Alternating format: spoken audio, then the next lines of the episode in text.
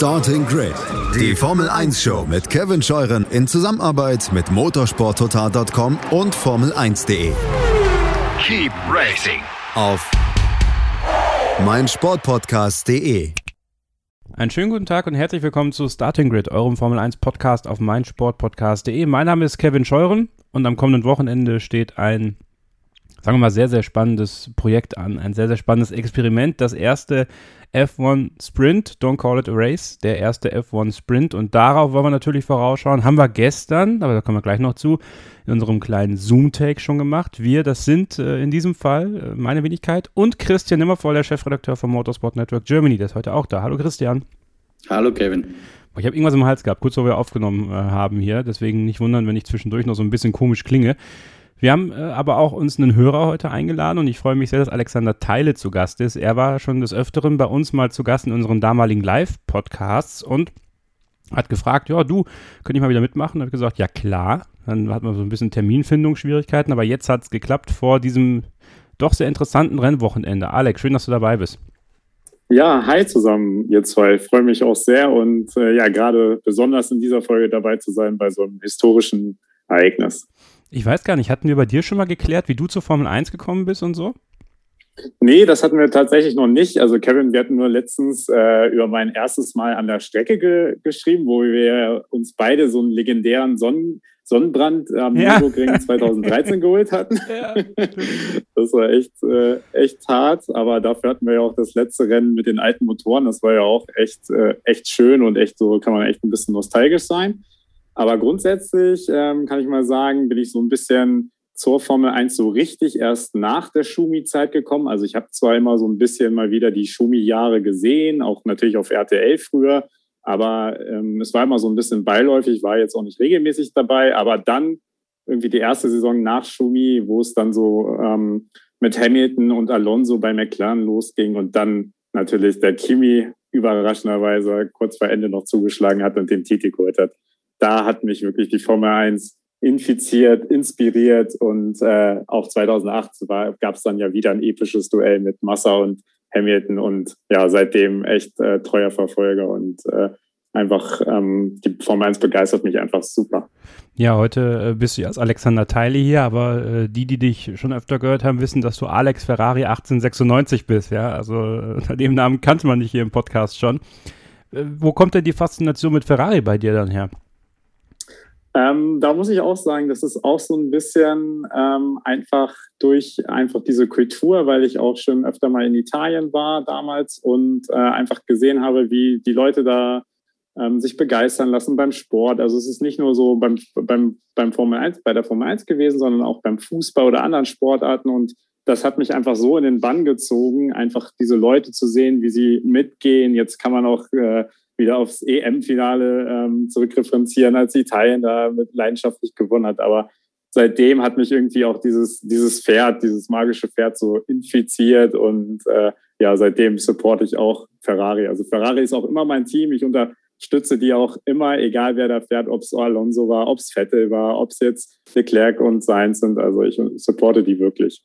Dann bist du ja jetzt zur Zeit relativ zufrieden mit dem, was die da zeigen, oder? Ja, ich sag mal so, also nach letzter Saison kann es ja nur bergauf gehen. Also das war echt eine Leidenssaison. Und ja, also ich habe mich auch darauf eingestellt. Mir war klar, 2021 wird nochmal ein Übergangsjahr. Also bin ich durchaus zufrieden und freue mich dann sehr auf 2022 hoffentlich. Christian, lass uns mal ganz kurz bei Ferrari bleiben. Das passt jetzt gerade ganz gut. Wir hatten äh, in der letzten Woche ein, ein Posting auf unseren Social Media Seiten. Es lohnt sich da auf jeden Fall auch mal ein Like dazulassen. Äh, Sascha, unser Grafiker, haut da wirklich täglich was raus. Äh, es kann sich echt sehen lassen. Also, wenn ihr da dabei sein wollt, nichts verpassen wollt, Instagram, Facebook, Twitter, überall könnt ihr uns folgen. Carlos Sainz äh, war wieder mal einer dieser Fahrer, der nicht zu sehen war beim großen Preis von Österreich, hat aber erneut eine bärenstarke Leistung gezeigt. Dieses Teamduell könnte noch mit das Spannendste werden in dieser Saison, auch mit Hinblick darauf, dass man ja eigentlich davon ausgegangen ist, ah ja, Charles Leclerc, der wird schon die Nummer 1 bleiben. Also ich finde das, was Carlos Sainz zurzeit zeigt, extrem stark und äh, in Silverstone rechne ich ihm auch gute Chancen aus, Leclerc zu schlagen. Ja, ist für mich die eine der großen Überraschungen der Saison sogar, Kevin. Ich würde so weit gehen. Ähm, hängt vielleicht auch damit zusammen, dass ich Sainz bisher vielleicht manchmal ein bisschen niedriger eingeschätzt habe als so manche anderer. Ähm, das muss ich zugeben. Ähm, ich habe ihm nicht die ganz große Karriere zugetraut, so wie zum Beispiel Verstappen, gegen den er doch knapp das Nachsehen gehabt hat, als die beiden gemeinsam bei Toro Rosso gefahren sind. Aber Sainz scheint mir einer von denen zu sein, äh, die es wahnsinnig gut hinkriegen, äh, sich erst erstens an neue Begebenheiten äh, einzustellen und zweitens sich auch permanent weiterzuentwickeln, als Rennfahrer und als Persönlichkeit. Und das merkt man jetzt gerade bei Ferrari. Das ist eine riesengroße Aufgabe, die er da hat, äh, neben Charles Leclerc, auch in diesem Team. Äh, politisieren, das kann er gut. Das kann auch sein Papa. Also ich glaube, von daher ähm, sind sie der Aufgabe Ferrari ganz gut gewachsen. Aber in, in Summe, dieses Paket Carlos Sainz äh, ist, überrascht mich tatsächlich extrem. Weil ich glaube nicht, dass er das klingt jetzt vielleicht härter, als ich das meine, aber ich glaube nicht, dass er vom reinen Fahrtalent, wenn es darum geht, äh, setze ihn rein und der kann schnell eine Runde äh, äh, runterklatschen, glaube ich, dass ihm Leclerc ein bisschen was voraus hat. Aber irgendwie kompensiert er das momentan mit anderen Qualitäten. Ist er, muss man irgendwie so ein Stück weit sagen, also bei vielen Fahrern, wenn man mal so in der Vergangenheit schaut, wann sie zu Ferrari gekommen sind, Christian, ist er jetzt eigentlich mit dem Start bei Red Bull, also im Red Bull Cosmos, bei Toro Rosso damals, dann das Ausbrechen daraus zu Renault, was ja auch erstmal nicht so ganz gut funktioniert hat, er sich dann besser da reingefuchst hat, dann zu McLaren zu gehen, quasi schon zwei dieser Traditionsteams vorab abzufrühstücken, sich da immer weiterzuentwickeln und jetzt zu Ferrari zu gehen. Äh, tatsächlich, und er ist ja noch verhältnismäßig jung, genau der richtige Weg gewesen, so viel zu machen, bevor er dann in dieses dann doch besondere Team gegangen ist? Ich glaube zwar nicht, dass es so geplant war, aber so wie du das jetzt formuliert hast, äh, glaube ich tatsächlich, dass es so ist, weil äh, zu Ferrari zu kommen mit ganz wenig Vorerfahrung, wie der Hase läuft äh, in anderen Teams mit anderen Renningenieuren, ist wahrscheinlich gar nicht so einfach.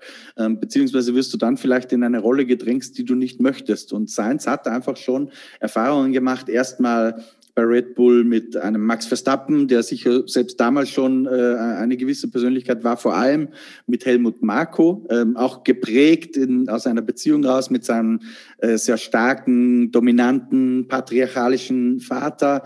Äh, dann die Erfahrungen bei Renault und McLaren, die sehr unterschiedlich verlaufen sind. Also ich glaube, er ist in einer Phase in seiner Karriere, wo er weiß, was er will ähm, und auch bei Ferrari nicht abgekocht wird. Und ich glaube, dass sich Leclerc das alles ein bisschen einfacher vorgestellt hat und davon auch ein bisschen überrascht ist gerade.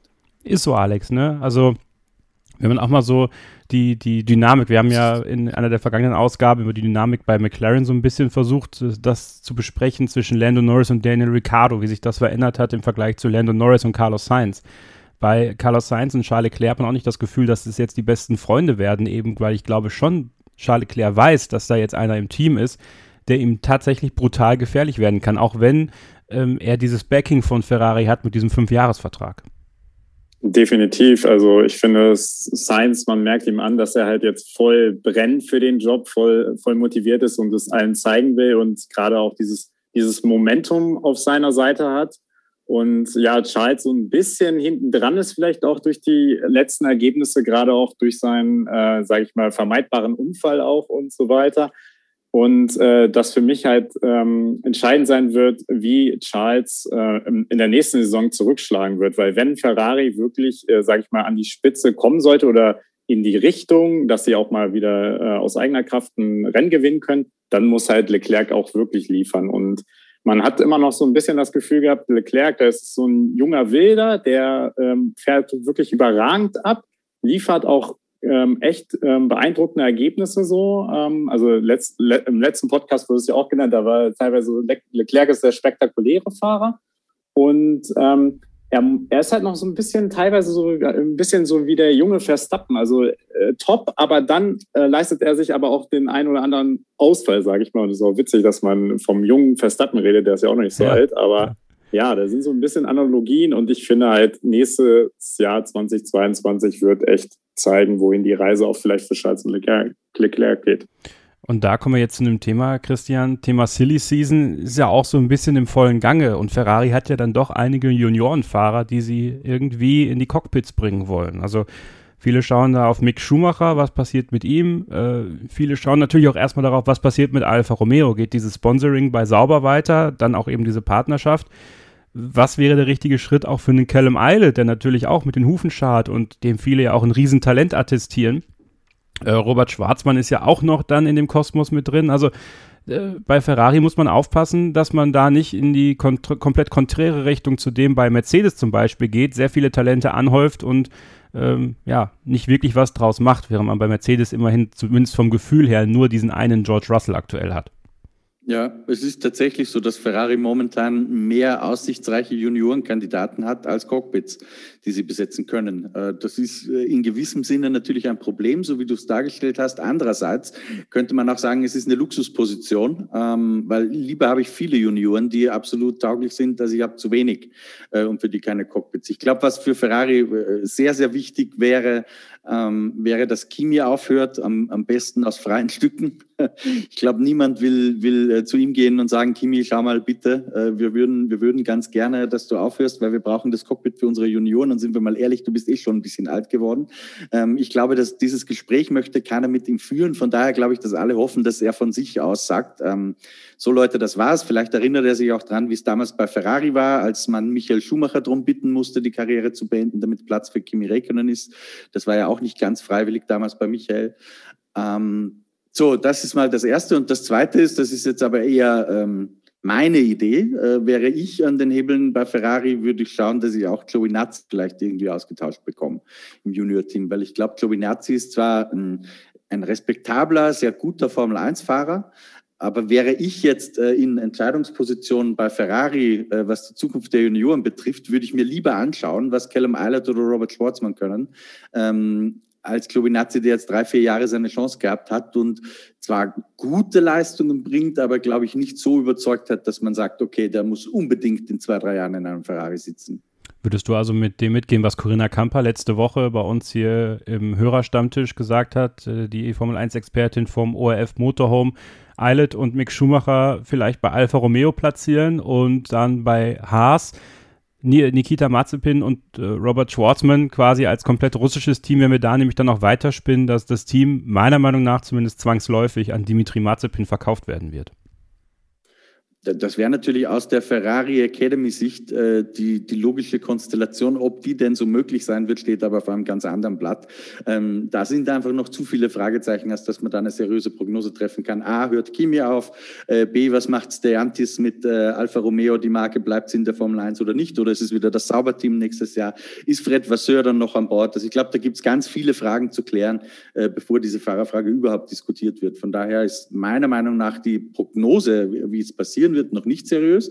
Ähm, der Ansatz aus Ferrari Academy Sicht, so wie ihn Corinna äh, skizziert hat, genauso müssen wir es machen. Ich glaube, die, die, sind alle reif, Formel 1 zu fahren. Schwarzmann, Ilot und Michael Schumacher. Äh, Michael. Michael. Schumacher. ja, aber es ist auch schwierig, ne? Mick, Michael, ne? Es ist alles irgendwie das Gleiche. Alex, wie, wie schätzt du diese Situation alleine jetzt mal nur auf dieses Ferrari Junior Team bezogen ein mit dem, was dann für 2022 ansteht?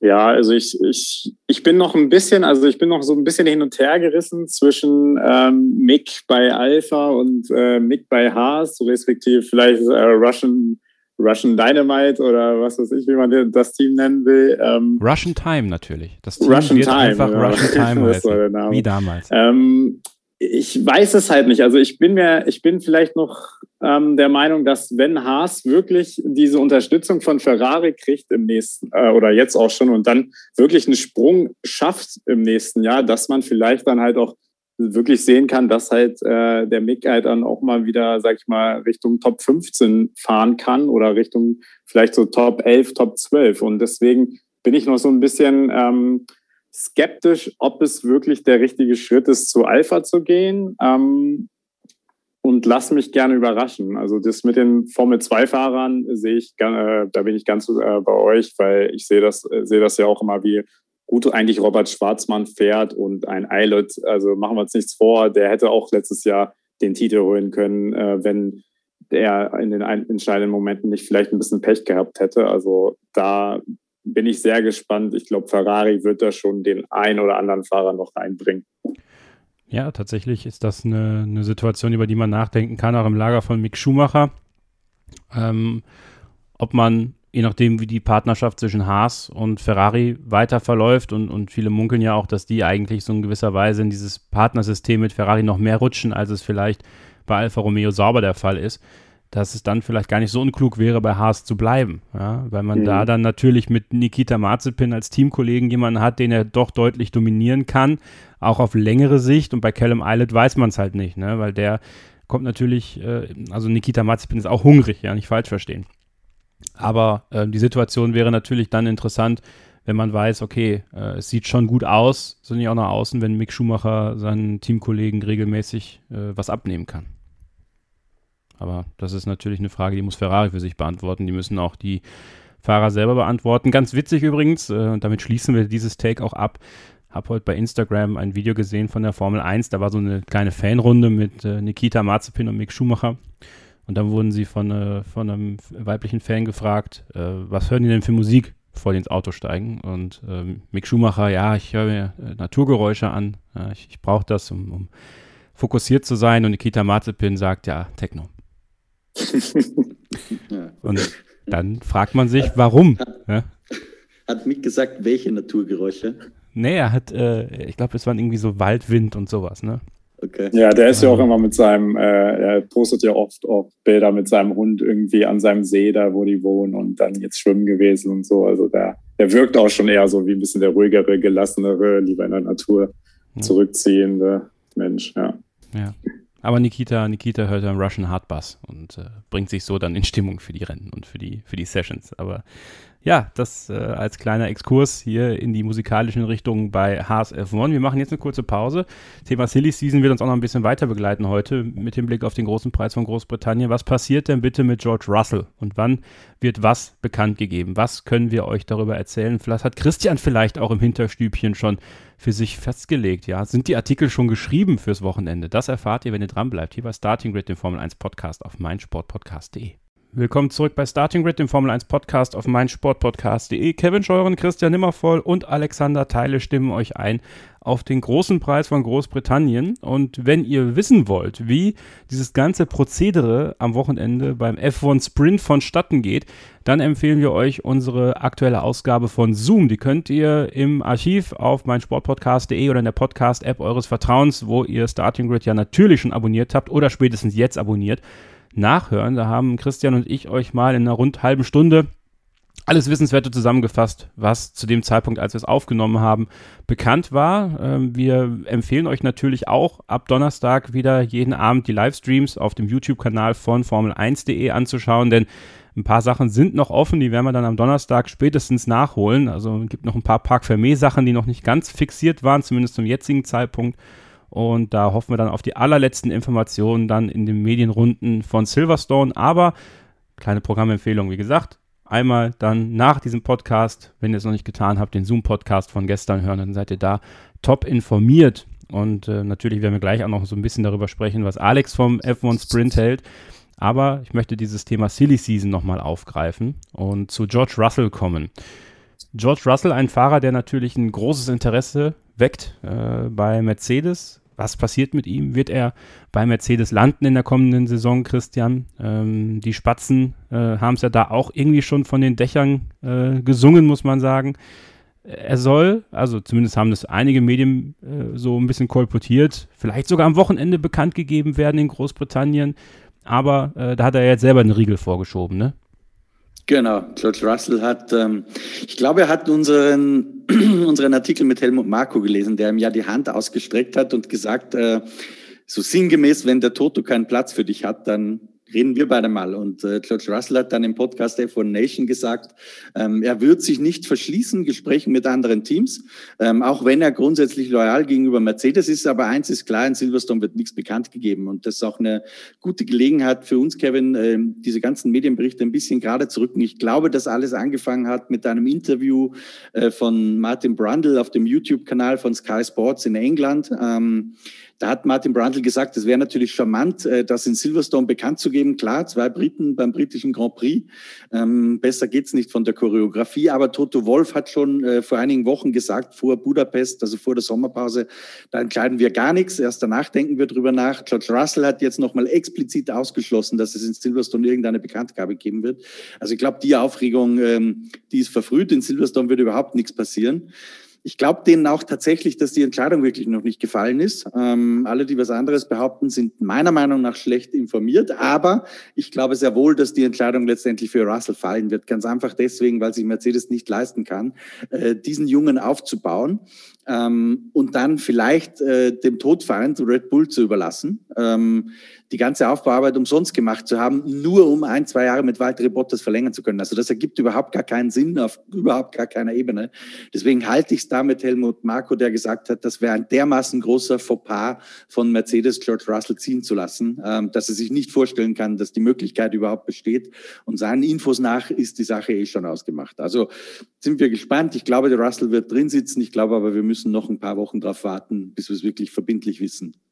Wo stehst du denn da, Alex? Bist du, bist du Team Bottas bei Mercedes, Team Russell bei Mercedes und was würdest du mit dem jeweils anderen Fahrer machen, wenn es denn in welche Richtung geht, in die du tendierst?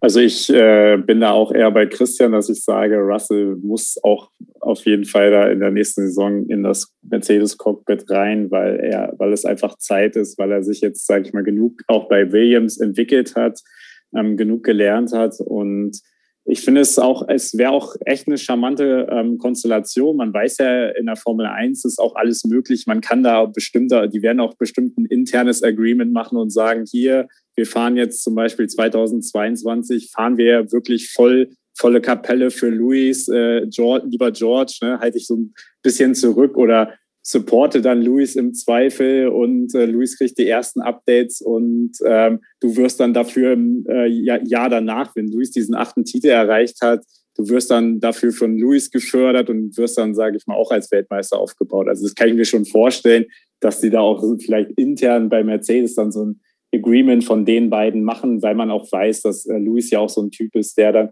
vielleicht auch so, so eine Art äh, Ziehvater oder Lehrmeister dann für, für den George Russell auch sein kann. Und ähm, um auf deinen anderen Teil der Frage zurückzukommen, also für mich gibt es für Bottas eigentlich nur die Option, dass er irgendwie zu Williams zurückgeht, weil es, ich sehe kein anderes Team, wo man Valtteri Bottas reinsetzen würde, weil alle anderen Teams, also die meisten Teams sind ja auch schon besetzt und die Ferrari-Kundenteams werden, glaube ich, den Teufel tun und da bei Theo Bottas reinsetzen, wenn sie ja schon wie angesprochen die, die super Ferrari-Jungs haben, die da motiviert sind und, äh, sag ich mal, auch zukunftsgerichtet sind. Also ich bin da auch voll bei Christian und sage, George wird da nächstes Jahr im Mercedes sitzen.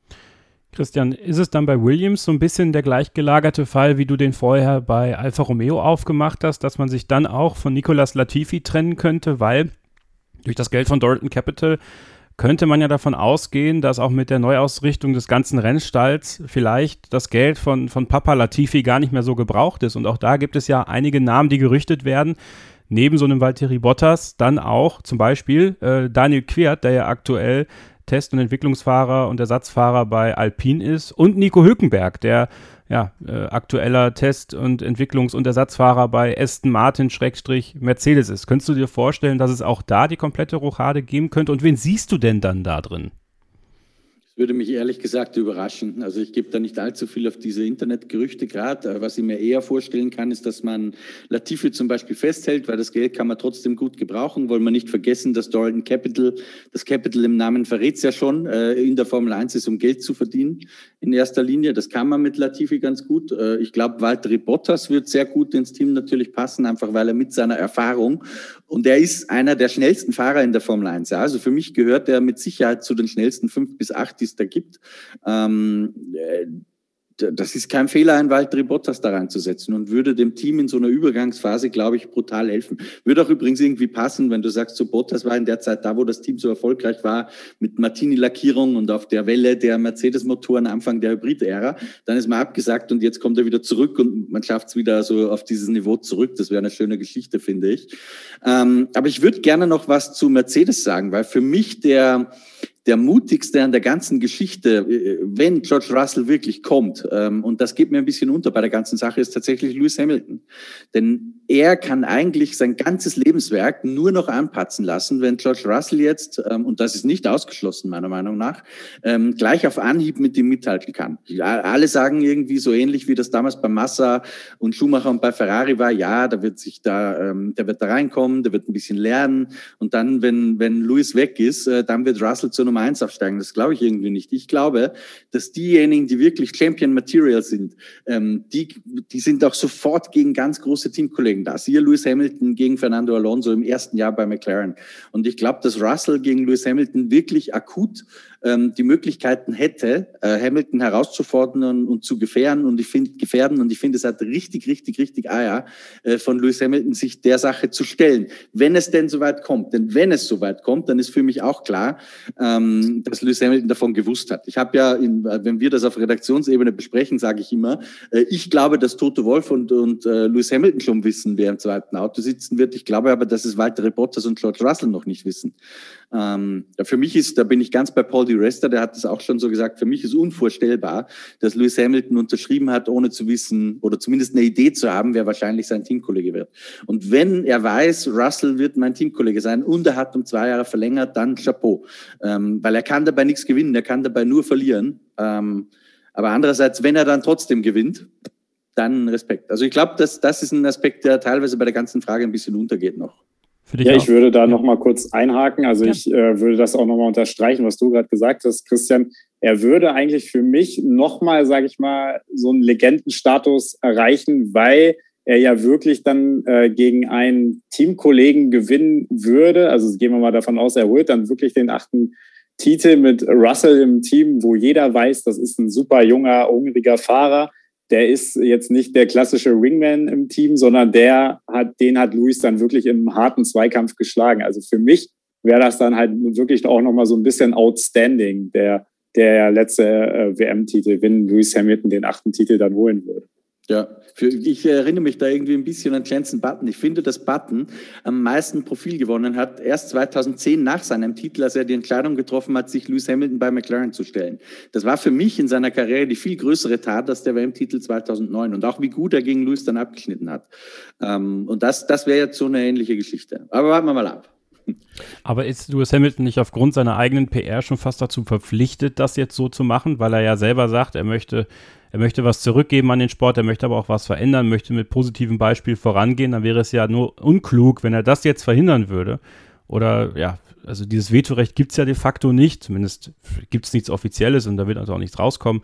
Naja, schon, aber ich meine ja was anderes, Kevin. Ich meine, er könnte einfach seine Karriere beenden und sagen, äh, Leute, du, ich habe keine Lust mehr. Ich bin jetzt äh, hier zuständig, die Welt zu verbessern. Ähm, und äh, die Hamilton-Kommission übrigens heute Bericht rausgekommen, grandioses Zeug, finde ich. Also das ist echt ein bisschen tiefer als irgendwie nur ein Rassismusclip zu spielen vor jedem Rennen. Äh, das, da hat sich jemand echt mit diesem Thema auseinandergesetzt, äh, aber das ist ein anderes Thema. Aber er könnte sich auch einfach zurückziehen als siebenmaliger Weltmeister, als der erfolgreichste Rennfahrer aller Zeiten und nicht das Risiko eingehen, äh, sein Denkmal in den letzten Jahren seiner Karriere nochmal zu beschädigen. Und dass er sich dem stellt, das hat richtig, das hat richtig Eier, finde ich. Würde ich dahin Also wenn es kommt, ist es ja noch nicht so. Ja, sorry, äh, würde ich dahingehend widersprechen, dass er, wenn er das jetzt macht, vom Image bei den Formel 1-Fans schlechter rausgehen würde, als es zumindest zu versuchen. Er kann nicht zurücktreten aktuell. Er kann es nicht. Er kann nicht den Rosberg machen, weil das hat Rosberg schon gemacht. Dann würde man ihm sagen, er macht es wie Rosberg. Das kann er nicht, das kann er nicht verkraften, dafür sind die Gräben zu tief. Und wenn er jetzt gehen würde, würden doch 90 Prozent aller Lewis Hater, wie auch immer sie dann genannt werden, sagen, ah, der zieht den Schwanz ein, der will sich jetzt nicht George Russell stellen. Das, der kann ja. nur, der kann dahin gehen, kann er nur verlieren. Ja, ich glaube, diese Meinungen sind ihm ehrlich gesagt völlig wurscht, was irgendwelche Leute auf Facebook schreiben. Ich glaube nicht, dass das seine Entscheidung in irgendeiner Form beeinflusst. Aber wie gesagt, er könnte für sich sagen, ich lasse mich einfach nicht von einem Teamkollegen schlagen. Mhm, Dieses, diesem Risiko setze ich mich gar nicht erst aus. Ähm, Aber wenn wenn zu kommt, tut er das. Aber jetzt warten wir mal ab, äh, bevor wir da über ungelegte Eier reden. Äh, schauen wir uns mal an, was passiert. Aber ich glaube, dass die, dass die Prognose nicht so verkehrt ist. Und ich, ich meine, das muss man schon sagen. Eier hat er immer gehabt. Er hat nie Respekt davor gehabt, sei es ähm, bei Regenrennen hinterm Safety Car, hat er immer gesagt, lass uns Rennen fahren.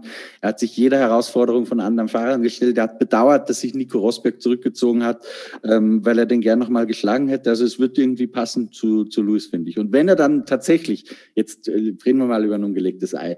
Angenommen, die beiden sind tatsächlich Teamkollegen ähm, und er schlägt dann George Russell tatsächlich über ein oder zwei Jahre hinweg bei Mercedes, äh, dann hat er sein Denkmal natürlich nochmal verdoppelt oder verdreifacht. Das muss man auch ganz klar sagen. Weil dann hat er wirklich noch den Generationenkampf für sich entschieden und dann kann er sich beruhigt zurückziehen ist ganz interessant dazu. Ich habe mir jetzt auf F1 TV Access, das kann man ja noch abonnieren, da habe ich mir im Archiv so äh, die Saison-Highlights von 2010, 2011 angeguckt jetzt äh, in, in, der letzten Woche, als ich bei meinen Eltern war.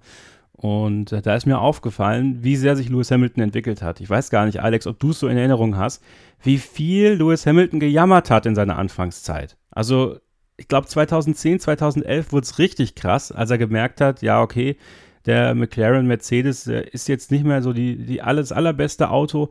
Wie oft hat er sich in Interviews gestellt und gesagt, ja, ich bekomme hier immer die Strafen, ich bin hier der, der benachteiligt ist, äh, ans Team rumgejammert. Also da bin ich ja wirklich froh, wie er sich entwickelt hat und wo er 2021 steht. Wirklich jetzt.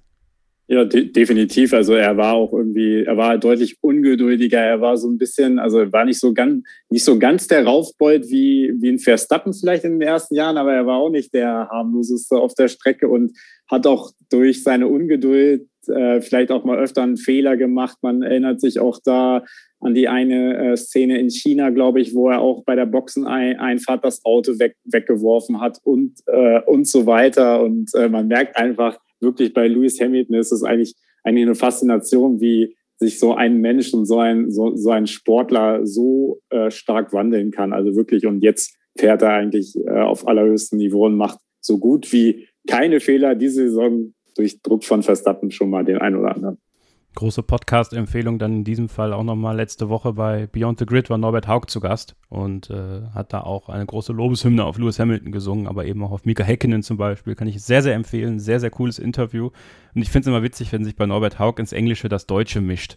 Äh, ich, hab's ich hatte letztens einen, einen Spruch davon irgendwie im Kopf, aber ich jetzt vergessen. Ist auf jeden Fall sehr witzig, sehr unterhaltsam und sehr, sehr hörenswert. Wir machen jetzt eine kurze Pause und dann hören wir uns weiter und äh, blicken mal auf den F1 Sprint und das, was da so gebacken wird am Wochenende. Da können wir sehr drauf gespannt sein. Nochmal der Hinweis für euch. Im Zoom äh, haben Christian und ich euch ja das gesamte Prozedere, die Struktur vorgestellt und jetzt gleich gehen wir noch ein bisschen in so eine Art Meinungsdiskussion natürlich, ja, zu der wir natürlich euch auch mithören möchten oder lesen möchten. Also wenn ihr jetzt schon Meinungen habt zum F1 Sprint, dann äh, schreibt es in die Kommentare unter dem Post auf unseren Social Media Kanälen, wenn wir uns sehr darüber freuen. Bleibt dran, hier bei Starting Grid, dem Formel 1 Podcast auf meinsportpodcast.de. Am Wochenende steht eine Premiere an in der Formel 1. Der erste F1 Sprint der Geschichte. 100 Kilometer Sprint, don't call it race. Am Samstag um 18.30 Uhr geht's los. Eine halbe Stunde, 17, 18 Runden in Silverstone ich freue mich drauf, muss ich sagen. Also ich bin äh, doch verhältnismäßig neugierig jetzt darauf, Alex. Ich habe es gestern auch schon bei Zoom gesagt. Ich war sehr, sehr skeptisch zu Beginn. Aber äh, je näher das jetzt rückt, desto neugieriger bin ich, wie die Teams das machen, wie die Fahrer das machen, wie das ganze Wochenende verläuft. Wie ist denn deine Gefühlslage jetzt vor dieser Premiere der Formel 1? Also eigentlich ganz ähnlich wie bei dir. Also am Anfang dachte ich so, was soll das jetzt? Warum sage ich mal wieder ein neues Format ein und will dieses super Qualifying-Format, was ja wirklich äh, die letzten Rennen sehr spannend war und wirklich, sage ich mal, auch immer ein echter Krimi war, teilweise sogar besser als, äh, als das eigentliche Hauptrennen. Aber jetzt, man muss es, man muss es einfach mal versuchen. Ich freue mich auch mittlerweile ähm, sehr, sehr darüber, als ich mir auch die Regeln ähm, bei euch ähm, gestern angehört habe und ähm, gesagt habe, okay, das funktioniert so und so mit den Reifen und man hat nur ein freies Training, äh, man hat, eine, man hat nur Soft-Reifen im Qualifying etc. Also da, da, da, war ich auch schon ein bisschen hyped und bin es immer noch. Und äh, ja, ich freue mich einfach. Ich weiß nicht, ob das jetzt, sage ich mal, für den WM-Kampf vorne so spannend wird, aber ich freue mich auf jeden Fall darüber, dass bestimmt der ein oder andere in diesem äh, Sprint-Qualifying-Modus am Samstagabend da wirklich mal ein bisschen Risiko gehen wird und einfach sagen wird, okay, ich versuche es einfach. Normalerweise starte ich eh von hinten, dann kann ich auch mal volle Kapelle fahren und vielleicht lande ich ja weiter vorne. Glaubst du denn, das macht man dann auch? Also bist du so optimistisch und sagst, okay, da werden einzelne Fahrer so ein bisschen mehr Risiko gehen, weil das ist auch eine interessante Frage, die wir reinbekommen haben. Da kann Christian vielleicht gleich mal was zu sagen. Äh, das Risiko auszuscheiden ist natürlich immens. Alex.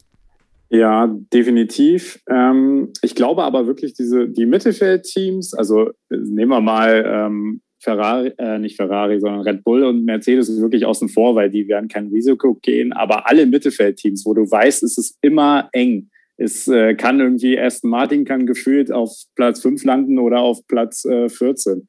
Und ich glaube wirklich, dass diese Teams vielleicht auch mal ähm, sich wagen werden, dann äh, im Sprint-Qualifying vielleicht auch auf dem roten Satz zu starten und dann wirklich zu, zu versuchen, okay, vielleicht fahre ich dann, vielleicht kriege ich die 17, 18 Runden auf dem roten durch, äh, ähm, kalkuliere so ein bisschen mit einer Safety-Car-Phase, kann da den Reifen noch ein bisschen entlasten und komme dann wirklich mit einem roten Reifen durch, wodurch, äh, wodurch ich vielleicht am Start den einen oder anderen Platz gewinne. Also ich bin da schon sehr optimistisch, dass da wirklich was passieren, ähm, passieren kann. Leider wird es nicht regnen. Das hätte ich noch besser gefunden, wenn man wirklich so einen Tag äh, Regenrennen gehabt hätte und den anderen äh, Tag dann wieder trocken. Aber ja, ich, ich glaube, da passiert schon was.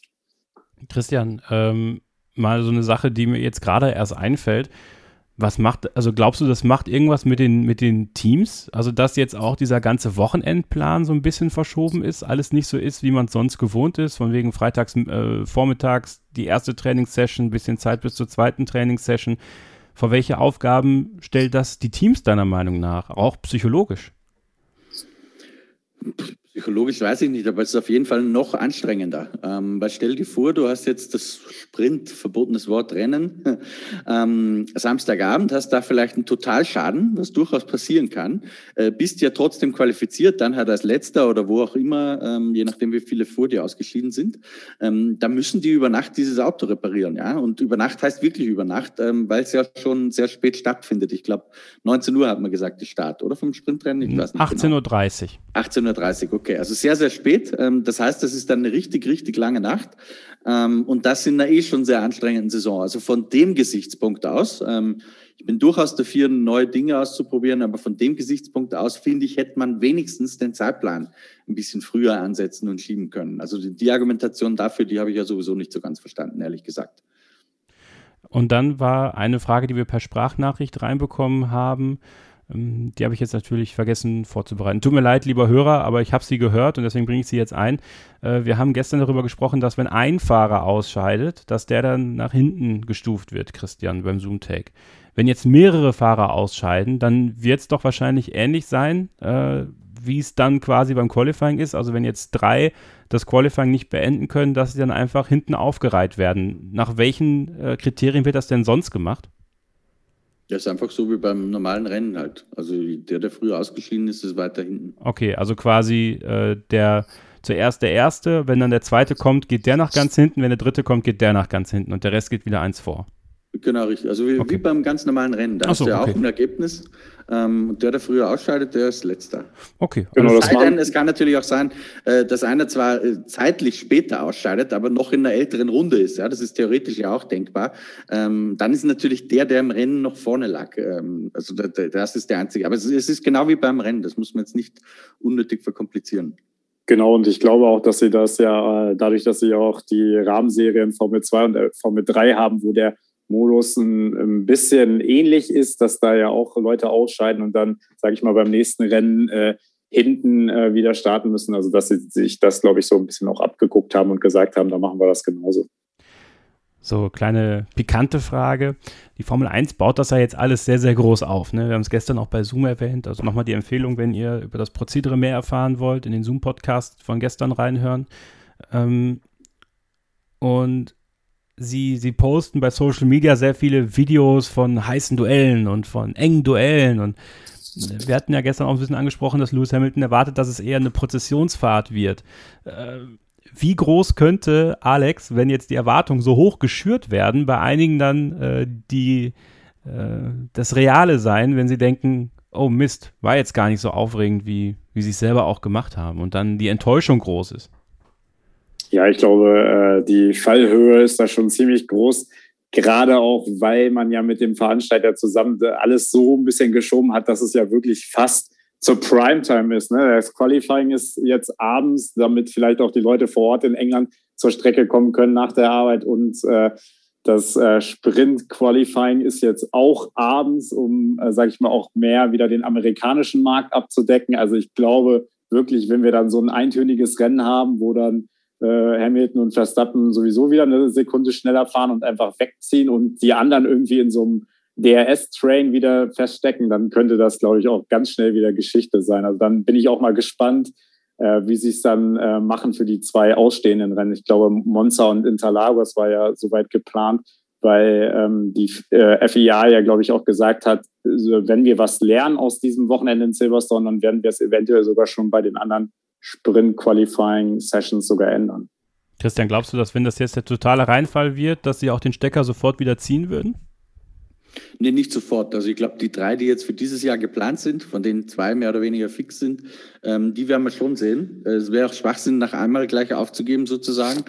Aber Ross Braun hat ja zumindest gesagt, gerade in einem aktuellen Interview auch, dass wenn man merkt, das funktioniert halt nicht so, wie man sich vorgestellt hat, dass man sich dann auch nicht dafür zu schade ist, äh, den Stecker wieder zu ziehen und das Thema ad acta zu legen. Ich meine, das ist ja tatsächlich, das muss man jetzt auch mal, ich bekenne mich dazu, durchaus skeptisch zu sein. Ähm, ich bin aber sehr dafür, Dinge auszuprobieren. Aber das finde ich ja mal eigentlich durchdacht und gut, dass man sagt, okay, lasst es uns mal bei drei Rennen ausprobieren ähm, und nicht gleich für ein ganzes Jahr beschließen, weil dann haben wir so ein Drama wie damals bei diesem Qualifying, ähm, dieses Ausscheidungsqualifying, wenn ihr euch zurückerinnert, totales Fiasko äh, in Melbourne damals. Dann hast du es halt nicht gleich für ein ganzes Jahr in der Backe, sondern du hast halt deine zwei, drei Pilotversuche ähm, und wenn es gut ist, äh, nimmst du es ins Reglement permanent auf. Wenn es schlecht ist, dann halt nicht.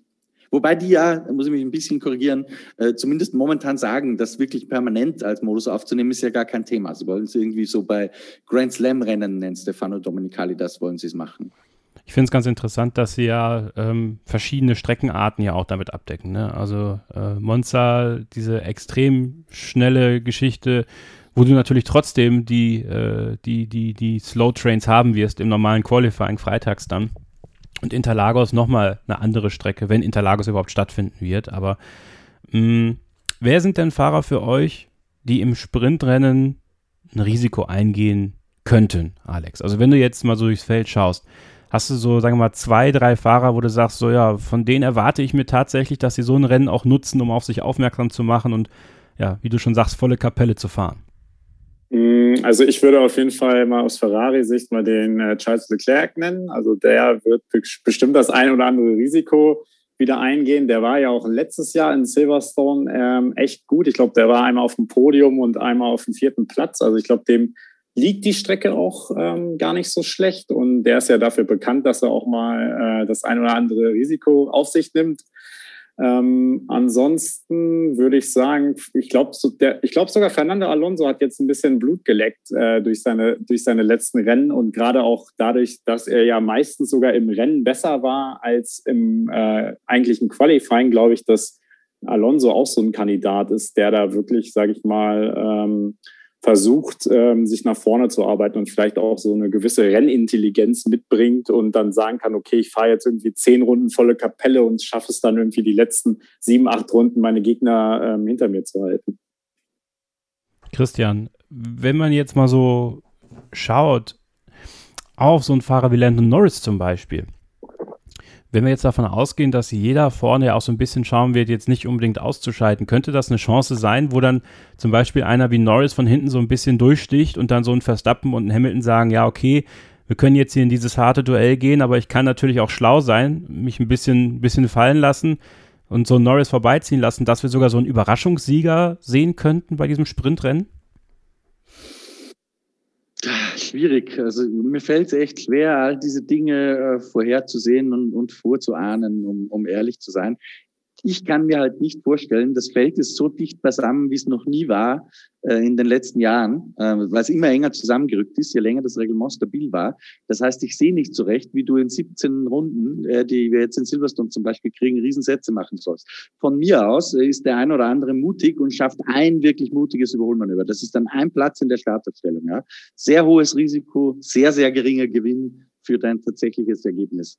Ähm, dass einer tatsächlich fünf, sechs Plätze nach vorn fährt, das, also dafür fehlt mir irgendwie die Vorstellungskraft noch. Äh, das Einzige, wo ich mir das vorstellen kann, ist, wenn einer das Freitagsqualifying, also das Zeitfahren, ähm, wirklich komplett verkackt. Aber das hatten wir auch in der Vergangenheit schon. Ja, wenn, wenn einer das Qualifying am Samstag äh, verhauen hat, dann ist er natürlich am, am Sonntag nach vorne gefahren. Das wäre sozusagen keine Änderung, das wird sich nur verschieben dann. Also mir, mir fehlt so ein bisschen irgendwie die Fantasie dafür, dass ich sehe, wie dieses Qualifying jetzt ähm, oder dieser F1 Sprint, wie er ja offiziell heißt, wie der groß was anderes tun soll, als das in der Vergangenheit eh schon der Fall war. Also wir haben halt jetzt nochmal eine kleinere Ausgabe des Rennens sozusagen.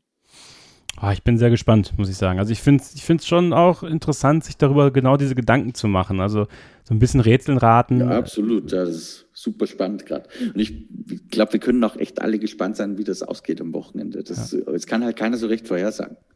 Ich habe die Alpha Tauris übrigens im, im, Blick für das Sprintrennen. Ich glaube, dass äh, sowohl Tsunoda als auch Gasly da richtig überzeugen können und für eine fette Überraschung sorgen können.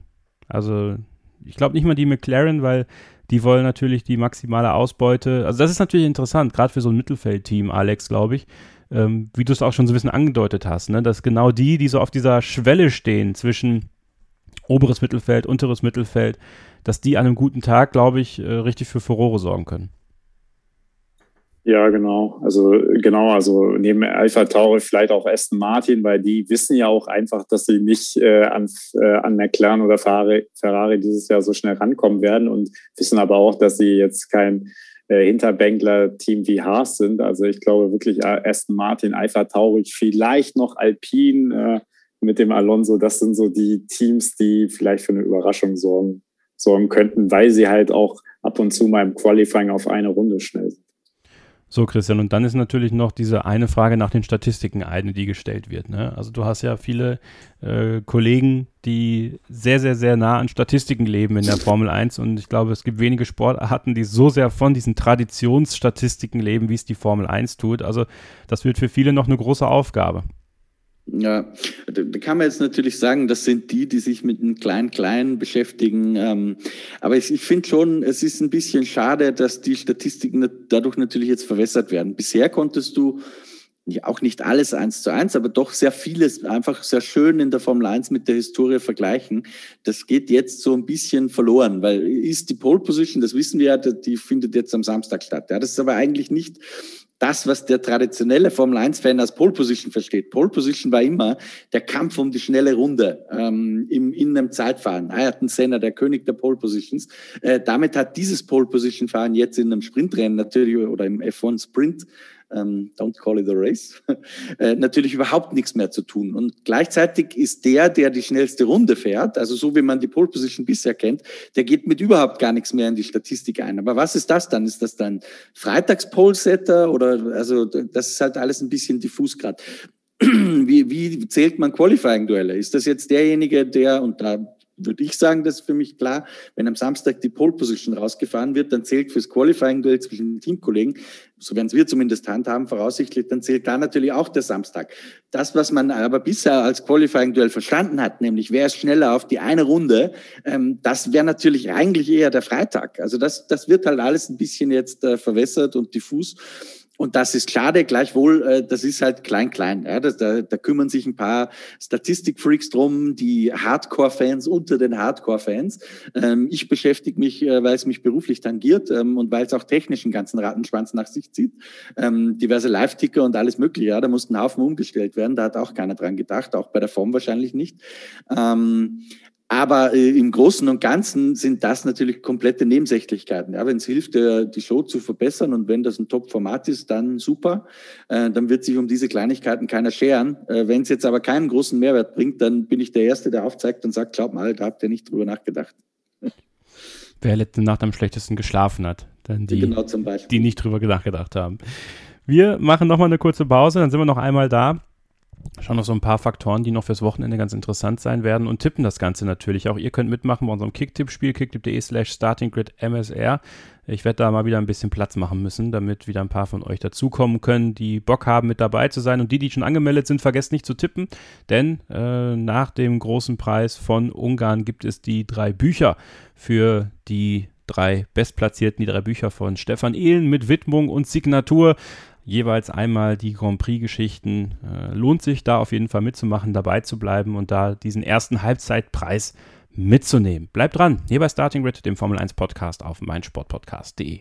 Wir sind zurück hier bei Starting Grid, dem Formel 1 Podcast auf meinsportpodcast.de. Bevor wir nochmal auf so ein paar Key Facts zum großen Preis von Großbritannien kommen, nochmal ein kleiner Hinweis in eigener Sache. Am Montag ist unser aktuelles Vintage-Interview rausgekommen. Vintage, The Past of Formula One, unsere Zeitreise in die Formel 1-Geschichte. Nick Heidfeld war zu Gast. Er ist von 2000 bis 2011 in der Formel 1 aktiv gefahren, ist 97 in die Formel 1 gekommen als Testfahrer von McLaren Mercedes und hat mit mir ausführlich über seine Karriere gesprochen. Und ich finde, das ist ein sehr schönes Interview geworden. Und deswegen würde ich mich freuen, wenn ihr da alle nochmal eifrig reinhört, denn ihr habt genug Content für die nächsten Tage hier von Starting Grid. Und ich finde, das war ein Interview, was man auf jeden Fall hören sollte, aus einer Zeit, wo sehr viele deutsche Fahrer in der Formel 1 gefahren sind und sehr viel Euphorie in Deutschland für die Formel 1 herrschte, Christian. Und diese Euphorie, die wünschen sich ja viele Formel 1-Fans zurück, unter anderem auch Alex, ähm, bevor er ähm, ja über seine Gefühlslage, was das angeht, sprechen kann. Vielleicht etwas, was in Zukunft ansteht, nämlich deutsche Hersteller in der Formel 1, äh, Motorenhersteller. Was gibt es denn da jetzt Neues von diesem Motorengipfel? Was wissen wir jetzt? Was wissen wir aber auch nicht? Also was wir wissen, und ich glaube, das ist die Schlüsselnachricht draus, dass man sozusagen gesagt hat, wir fangen wieder beim weißen Blatt Papier an, mehr oder weniger, ähm, und zähmen das Pferd jetzt von der anderen Seite auf, nämlich im Sinne von, äh, bevor wir darüber nachdenken, welche Technologien wir eigentlich äh, da zur Anwendung bringen, überlegen wir uns erstmal, wie viel soll denn diese Motorentechnologie überhaupt kosten? Da ist momentan eine Summe von 100 Millionen Dollar Entwicklungskosten im Gespräch. Das klingt jetzt erstmal nach sehr viel, ist aber extrem wenig, wenn man das mit den aktuellen Motoren vergleicht. Also die haben wahrscheinlich irgendwo im Bereich 500 Millionen Euro verschlungen. Ähm, so, und wenn dieser Kostenrahmen mal definiert ist, das soll jetzt sehr, sehr schnell geschehen und da wird es auch schon in Silverstone die nächsten Meetings dazu geben, allerdings nicht mehr von den CEOs, sondern wieder auf der kleineren Ebene sozusagen. Äh, wenn dieser Kostenrahmen mal definiert ist, dann wird es, denke ich, relativ schnell gehen, dass man einen Schritt nach dem anderen auch festzurrt, wie könnte denn das Formel-1-Triebwerk der Zukunft jetzt aussehen. Und da gibt es aktuell verschiedene Varianten. Das eine ist, man bleibt beim V6, äh, den man in seiner Bedeutung reduziert und rundherum jede Menge Green Technology reinbringt. Oder man sagt, man macht tatsächlich einen komplett neuen Motor. Auch das ist eher realistischer geworden. In Spielberg zum Beispiel ein Vierzylinder, also äh, ein downgesiztes Aggregat mit äh, die Ideen hin bis zu Vorderradantrieb, was de facto, man muss die Kinder ja auch beim Namen nennen, Allradantrieb in der Formel 1 wäre. Also da ist sehr viel offen noch momentan. Ähm, und die zweite große Message, die aus diesem äh, Motorengipfel hervorging, so wie man mir das erzählt, äh, war es im VW-Konzern, weil sich das alles eben sehr im Klein-Klein auf der Ebene Horner, Marco, äh, Wolf und so weiter äh, nicht voranbewegt hat und die alle ihr Revier verteidigt haben. Am besten lassen wir die Motoren so, wie sie jetzt sind, weil da haben wir einen schönen Wettbewerbsvorteil. hat man bei VW eigentlich nicht mehr dran geglaubt, dass das noch was werden kann. Ähm, und in Spielberg bei diesem CEO-Meeting äh, hat man jetzt doch wieder das Gefühl, dass da was vorangehen könnte. Äh, wenn denn dann Kelenius spricht statt Toto Wolf und äh, andere CEOs, äh, da wird ein bisschen größer gedacht, offensichtlich als nur an die nächste Formel 1 WM, sondern da geht es darum, die, die äh, Wende in der Automobilindustrie gut zu meistern. Und da kann natürlich auch die Formel 1 als Kommunikationsinstrument eine Rolle spielen. Ähm, das heißt, da besteht wieder Hoffnung und äh, seitens Volkswagen ist es wohl so, das hat man da durchblicken lassen, dass man nicht mit, zwangsläufig mit nur einer Marke reingehen würde, nämlich Audi und Porsche, die ja ähm, die ja beide da zuletzt geliebäugelt haben mit der Formel 1, sondern dass auch durchaus denkbar ist, möglichst viele Synergien zu nutzen. Also de facto ein Grundkonstrukt an Motor zu bauen, äh, damit aber gleich zwei Marken ins Rennen zu schicken. So ähnlich wie man das früher in Le Mans gemacht hat, wobei der Unterschied wäre, damals in Le Mans sind Audi und Porsche ja wirklich komplett mit eigenen Programmen, alles selbst gebaut, gegeneinander angetreten. Das wäre in der Formel 1 natürlich anders, da würde man die gleiche technologische Basis nutzen. Aber es geht jetzt eher primär darum, dass es dann eine Motorenpartnerschaft wäre, sprich theoretisch äh, Red Bull mit Porsche ähm, und ein anderes Team mit Audi. Also ich glaube nicht, dass VW es machen würde als reiner Motorenlieferant. Das halte ich für fast ausgeschlossen. Was glaube ich schon möglich ist, ist, dass man sagt, man kauft zum Beispiel Anteile, bei, man kauft sich bei Red Bull ein, macht ein Joint Venture, so ähnlich wie BMW Sauber das früher hatten, mit der Möglichkeit, Red Bull wird ja auch nicht ewig Formel 1 machen, nehme ich mal an ähm, dass man irgendwann halt den Ramsch verkauft. Ja? Also Helmut Marko und Dietrich Mateschitz sind auch nicht mehr die Jüngsten. Ich habe vor vom Lebenswerk beider allergrößten Respekt, aber die gehen auf die 80 zu. Ähm, irgendwann ähm, wird das auch mal aufhören, weil das sind die zwei großen Treiber bei Red Bull in der Formel 1. Und dann wäre natürlich eine Partnerschaft mit einem Konzern wie VW, dem man auch gleich eine wunderbare Motorenfabrik mit anbieten kann. Aha, großer Zufall. Ähm, wäre natürlich perfekt dafür und wäre das äh, perfekte Exit-Szenario äh, für Red Bull aus der Formel 1. Und für VW wäre es der perfekte Einstieg, weil ich kann mir irgendwie ähm, einfacher vorstellen, dass Fritz Enzinger, ähm, Dietrich Mateschitz und Helmut Marko bei Williams Birn Schnaps und irgendwie steirische Kürbiskernjausen beisammensitzen und so einen Deal ausverhandeln, als dass äh, Fritz Enzinger und Herbert Diss bei den Scheichs im Bahrain sitzen und das irgendwie ausmachen. Das ist ein reines Gefühl meinerseits, das natürlich nicht evidenzbasiert, um ein Corona-Wort zu strapazieren. Hast du eigentlich jemals mit Dietrich Matteschitz gesprochen? Äh, nein, wir haben ihm tatsächlich mal äh, äh, den damals vergebenen Ehrenpreis für das Lebenswerk äh, vergeben oder hätten ihm den gern gegeben, haben ihm den, haben ihm da auch einen Gratulationsbrief geschickt und die Bitte um ein Interview ähm, äh, gemacht. Das hat er aber dankend abgelehnt. Er hat gesagt, er nimmt auch den Preis nicht in Empfang, weil er sich nicht in den Vordergrund drängen möchte, äh, sondern das ist, sind alles seine Red Bull-Sportler, aber nicht er. Ähm, ja, so, und deswegen hat das nie, nie stattgefunden. Er ist ja ein sehr medienscheuer Mensch und ich habe leider, was ich sehr schade finde, nie das Vergnügen gehabt, ihn interviewen zu dürfen. Alex, was beschäftigt dich in diesem Zusammenhang? Du hast äh, anklingen lassen, dass äh, dir ja vielleicht auch so ein bisschen die, die Formel 1-Begeisterung in Deutschland fehlt äh, in diesem Zusammenhang.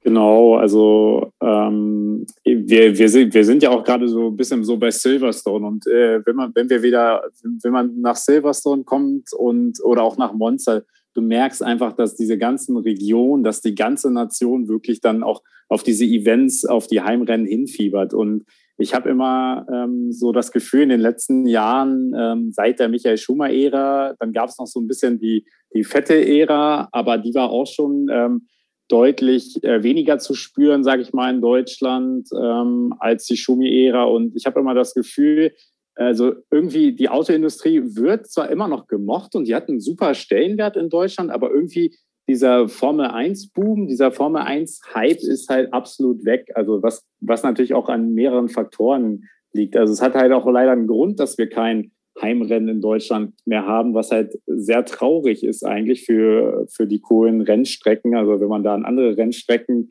denkt, äh, die müsste man eigentlich aus dem Kalender schmeißen und äh, den Hockenheimring und den Nürburgring einsetzen.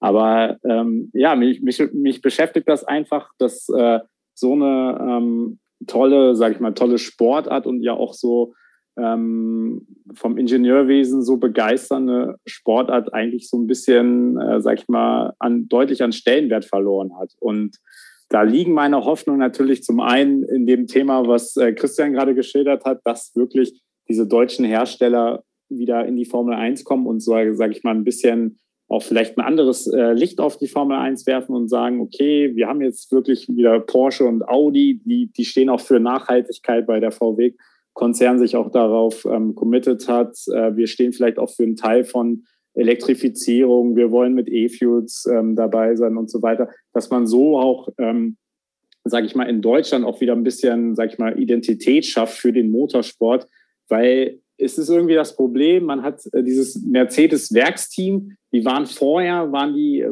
war es McLaren Mercedes, da war es auch, da war es ja auch kein richtiges deutsches Team. Jetzt äh, wird zwar die deutsche Hymne gespielt, aber eigentlich das Team sitzt auch äh, hauptsächlich in England und äh, ja, ich glaube auch einfach dadurch, dass natürlich Lewis Hamilton jetzt immer den Titel gewonnen hat, ist da jetzt auch die äh, Begeisterungsfähigkeit bei den meisten, sag ich mal, bei den meisten ähm, Deutschen auch nicht so hoch. Also ich wünsche mir halt, ähm, dass, dass da irgendwie wieder ein Ruck reinkommt und ähm, sehe da so diese zwei Pferde, auf die man setzen kann. Ähm, natürlich die Motorenhersteller und dann natürlich Mick Schumacher, sage ich mal, aber eher perspektivisch gedacht, wenn er dann irgendwann vielleicht mal die Möglichkeit haben sollte, wirklich äh, zu Ferrari zu kommen.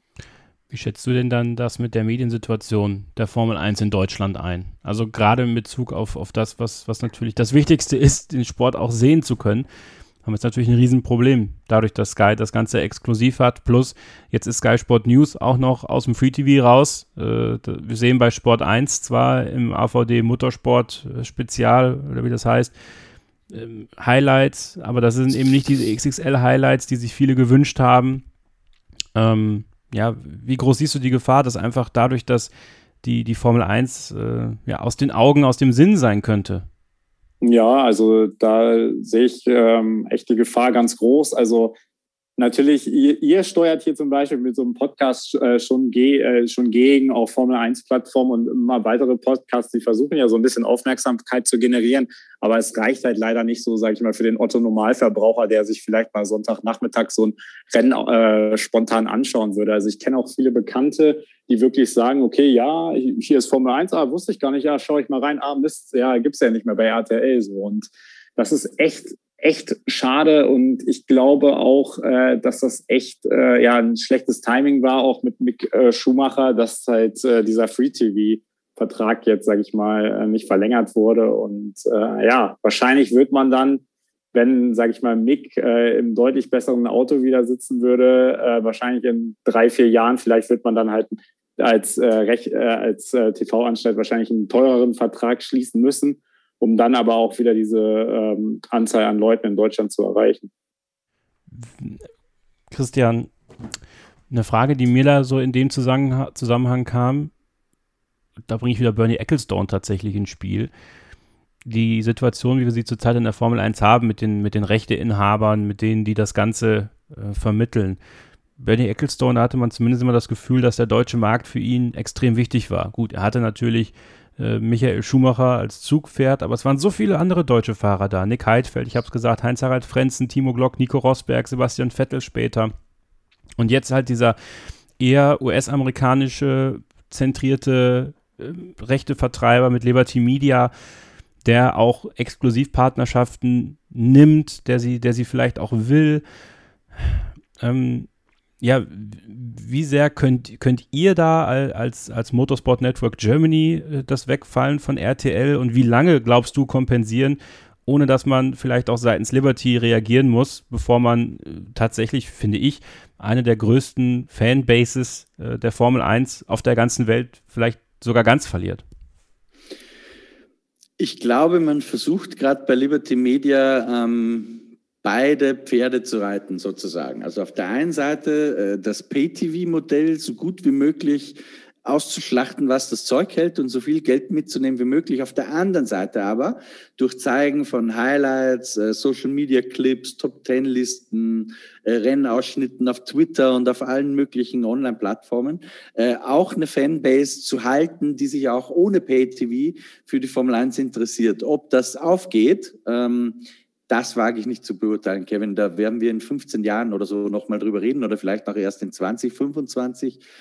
Es ist ein Spiel mit dem Feuer. Ähm, weil ich glaube schon, dass viele so wie ich dazugekommen sind äh, zu Formel 1, äh, indem einfach der Vater mit Freunden irgendwie das geschaut hat äh, im, im Gasthaus ähm, dann lief da halt Formel 1 dabei so und irgendwie bleibst du dann auch als kleiner Junge hängen, wenn du einen gewissen Hang dazu hast, dass dich das Thema halt interessiert und dir die Autos gefallen und so weiter. Da diese Möglichkeit, ähm, die fällt für einen sehr großen Teil der heute jungen Menschen, so wie ich das damals war, erstmal weg.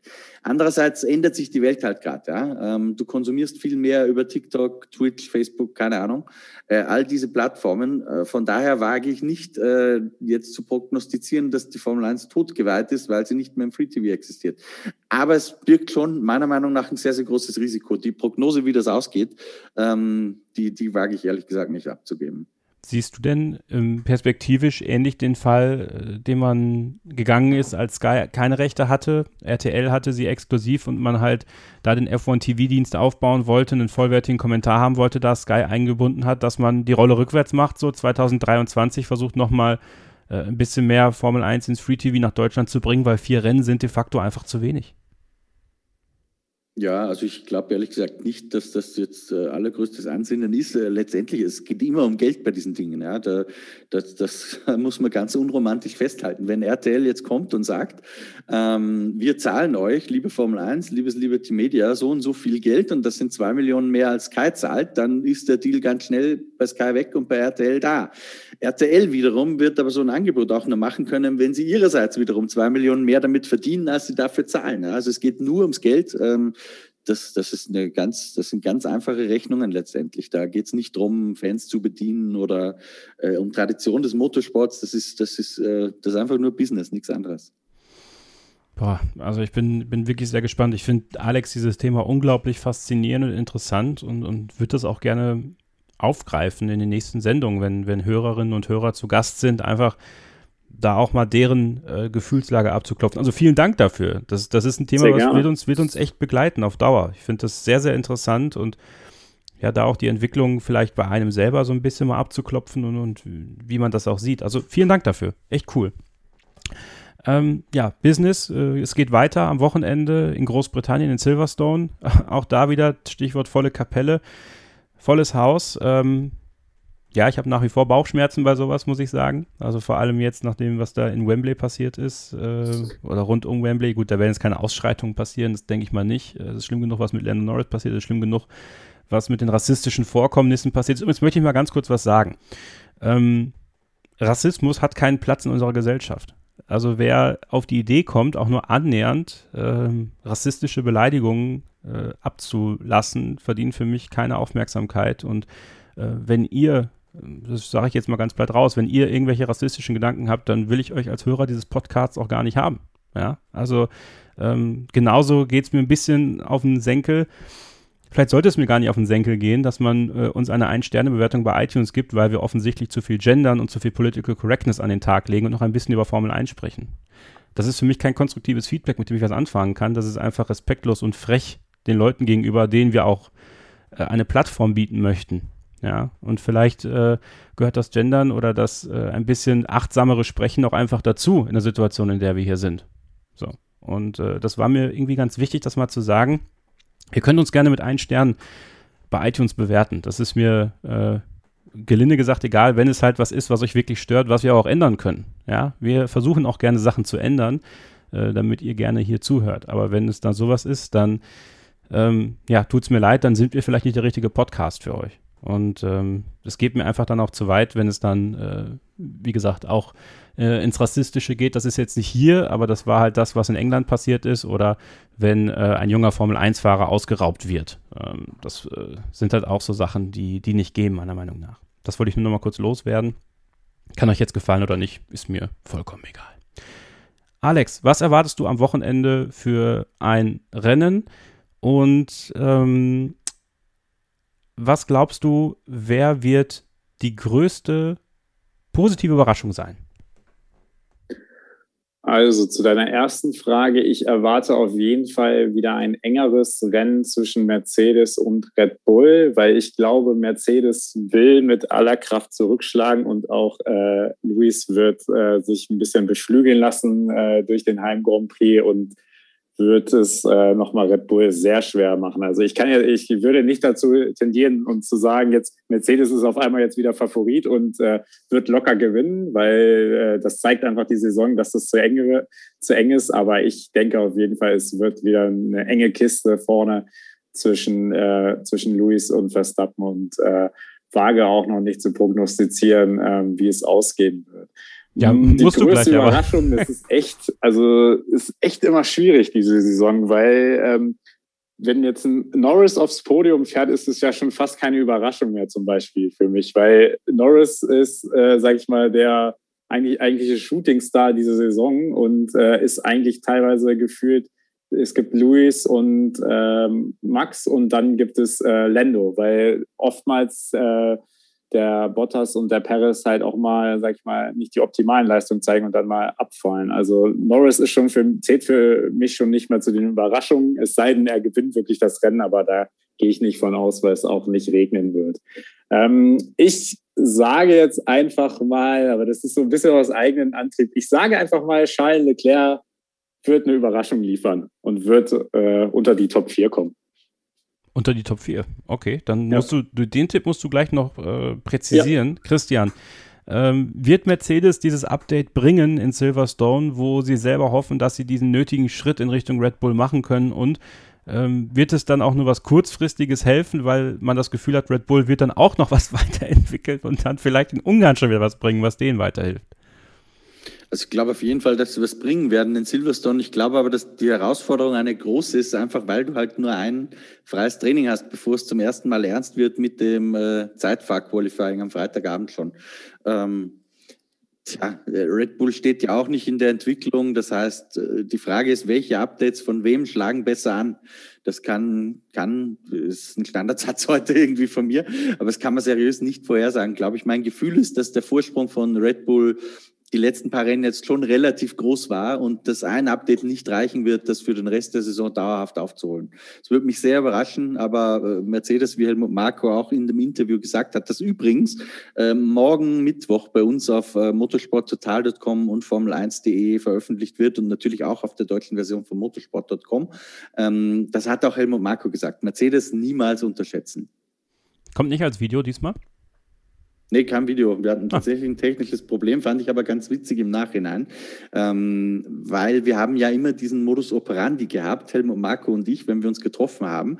Ähm, wir sprechen ganz offen über alles ähm, und hinterher gehen wir nochmal drüber, über das Gesprächstranskript und wenn da Dinge dabei waren, die nicht für die Öffentlichkeit bestimmt sind, dann haben wir uns halt drüber unterhalten, ob das raus kann oder nicht. Ähm, das ist natürlich bei einer Videoaufnahme komplett äh, anders. Da kannst halt nichts dazwischen mal eben so rausnehmen oder nicht so einfach. Ähm, deswegen war das ein anderes Gespräch und diesmal nur nachzulesen, leider. Hat er denn wieder ein Döschen zum Frühstück getrunken? Ja, ah, das weiß ich nicht, weil ich ihn ja nicht gesehen habe. Ach so, ah, ihr habt dann telefoniert. telefoniert. Im Ohr und genau. Okay, schade. Da hätte ich gern gewusst. Ähm, gut, dann würde ich sagen, ähm, ja, noch kurz meine Meinung. Ich glaube, Mercedes wird näher rankommen, aber es wird nicht reichen, Red Bull zu schlagen. Und äh, ja, meine positive Überraschung, glaube ich tatsächlich Daniel Ricciardo an diesem Wochenende. Ich äh, glaube, wir werden einen veränderten Daniel Ricciardo sehen, was heißt verändert, aber wir werden einen, einen stärkeren Daniel Ricciardo sehen. Der war ja auch jetzt bei der Nachtschicht im, im Werk bei McLaren und, und hängt sich da wirklich sehr rein. Und ich glaube, der wird äh, für eine gute, gute, gute Überraschung sorgen. In welchem Rennen? Das weiß ich nicht. Ja, vielleicht sogar nur im Sprintrennen, aber selbst das wäre ja äh, eine schöne Sache für ihn. So tippen wir das Ganze mal. Wir äh, fangen einfach mal an mit den Sonderfragen, weil das sind ein paar, die ich mir aufgeschrieben habe. Christian, wer holt sich die Pole am Freitag? Ähm, Pole am Freitag. Schwierig. Wirklich schwierig. Ich tippe mal Max Verstappen, trotzdem. Sage ich auch. Alex, was sagst du? Ja, dann, dann muss ich ja jetzt was anderes sagen. Wenn ihr beide Verstappen sagt, dann sage ich mal Lewis Hamilton. Okay. Hätte auch Perez sagen können. ne? Dem traue ich das nicht so ganz zu. Wer gewinnt das Sprint-Qualifying, Alex?